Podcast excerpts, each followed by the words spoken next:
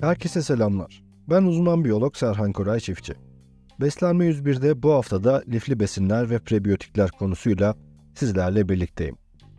Bazı konuların gerekliliği ve önemi bilinse de ancak daha fazla kişi tarafından takip ediliyor olması, yani başka bir deyişle trend olması ancak bu önemi vurgulamayı sağlıyor. Bu da zaten toplumun özelliklerinden birisi. Nihayetinde evrimleşen bireyler değil, toplumlar. Bu hafta ele aldığımız konu tam da henüz popüler günlerine ulaşamamış lifli gıdalar ve prebiyotikler. Sosyolojik çıkarımlarımızı da yaptığımıza göre hadi gelin bölümümüze geçelim. Lifli besinler vücut için önemli olan ancak sindirim sistemi tarafından tamamen sindirilemeyen veya emilmeyen bitkisel maddeler. Bunların suda çözünen ve çözünmeyen tipleri mevcut. Diyet lifi veya fiber adlarıyla da karşımıza çıkabilirler. Fiber bu sözcüğün İngilizce karşılığı ve Ortaçağ Latincesinden geliyor. Lif ise Arapça kökenli bir sözcük. Ekleyecek olursak bunlar prebiyotik kaynaklarıdır ki bu da önceki bölümle arada bir köprü kurmamızı sağlıyor. Çünkü prebiyotikler aslında probiyotiklerin besini konumunda. Lifler bitkilerin hücre duvarlarında bulunan selüloz, pektin, lignin gibi bileşenlerden meydana geliyor. Lifli besinlerin sindirimi ve emilimi sindirim sistemi tarafından sınırlı, ancak sağlığımıza etkileri bilinenden çok daha fazla. Lifler bağırsak hareketlerini uyararak kabızlığı önlemeye yardımcı olabiliyor.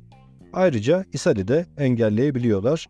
Bunu basit bir ifadeyle dışkı hacmini artırarak yapıyorlar diyebiliriz. Lifli gıdalar dışkının bağırsaktan geçiş süresini kısaltarak kolon kanseri riskini de azaltıyor.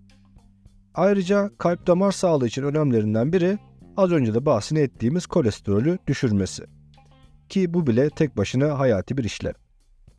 Şimdiye kadar verdiğimiz örneklerden de göreceğimiz üzere organizmayı oluşturan her parça birbiriyle ilişkili ve biz de kompleks bir şekilde dikkat etmeliyiz kendimize. Lifli besinler daha uzun süre tok hissetmemizi de sağlar. Bu nedenle kilo kontrolünde kullanıldıklarını sıklıkla görüyoruz. Ek olarak kan şekeri dengesinin korunması konusunda da lifli besinlere başvuruluyor. Bu da özellikle tip 2 diyabet kontrolünde önemli. Yine önceki bölümlerde bahsettiğimiz magnezyum glisinat, krom gibi mineraller şeker kontrolüne yardımcı oluyorlar. Bunları da hatırlatmış olalım. Hatta inülini de bunların arasına ekleyebiliriz. Hazır bahsini de etmişken biraz açalım. İnülin bir tür prebiyotik lif ve genellikle bitkisel kaynaklardan elde ediliyor. Prebiyotik özelliğiyle probiyotikleri besleyip insan sindirim sisteminden sindirilmeden geçiyor. Bu yüzden aslında kalorisi de sıfır diyebiliriz. Soğan, sarımsak, pırasa, kuşkonmaz, enginar, muz ve kepekli tahıllarla inüline ulaşabiliyoruz. Burada özellikle soğanda hatır sayılır seviyede polifenol de mevcut ve asıl bu özelliğiyle prebiyotik işlev gördüğünü de ekleyelim. Polifenollerin binlerce çeşidi var ve bakteri, maya, virüs gibi mikroorganizmaların gelişimini engelleyerek antimikrobiyal etki de gösteriyorlar. Ayrıca doğal antioksidan kaynakları. Bunlar çok küçük görünen önemli detaylar. Çünkü bakteri floramızın bozulması bahsettiklerimize ek olarak nörolojik rahatsızlıkların oluşumuna bile sebep olabiliyor. Lifli besinlerin kaynakları arasında meyve, sebze, tam tahıllı ürünler, baklagiller ki en temelleri olarak mercimek, nohut, fasulye bulunuyor. Bunlara ek olarak kuru yemişler ve tohumları da lif kaynakları arasına yazabiliriz. Türk kahvesindeki lif oranı oldukça yüksek.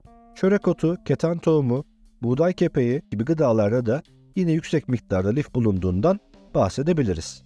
Lifli gıdalar birçok hastalığı iyileştirici yönde etki edebiliyor. Bunun yanında bazı hastalıkların da remisyon dönemine girmesini sağlayabiliyor. Burada remisyon döneminin anlamı kronik hastalığı olan kişilerde hastalık aktivitesinin olmadığı dönemler, yani başka bir deyişle hastalığın duraklama evresi. Mineral madde içeriğinin yüksek olması da liflerin sağlık açısından yine bir diğer faydasıdır diyebiliriz. Buğday kepeğinden örnek verecek olursak, 100 gram buğday kepeği vücudun günlük bakır, çinko, fosfor, magnezyum, kükürt, potasyum gibi mineral ve vitamin ihtiyacının neredeyse tamamına yakınını karşılıyor. Bu şekilde bahsetmek eminim sadece benim değil, sizin de aklınızda şu meşhur sahneyi canlandırmıştır. Tadı gayet nefistir, zihni açar. A, B, C, D, E, F, G, A vitaminlerine sahiptir. Mübarek bitki değil, alfabe sahiptir.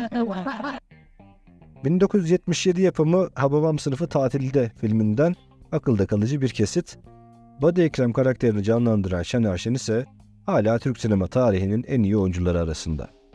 Gördüğünüz gibi konudan sapmaya çok meyilliyim. Böyle durumlarda lütfen biri bana dur desin. Konumuza geri dönüşümüzü biyo yararlarından bahsederek yapalım o zaman. Lifli gıdaların kalın bağırsakta fermente olması tüketilen gıdaların emilim düzeyini ve biyo yararlanımı artırıyor. Yani faydalanım, bizim bundan faydalanım seviyemizi ifade ediyor burada biyo yararlanım. Yapılan çalışmalar kişilerde diyet lif tüketiminin artırılmasının faydalarına odaklanıyor.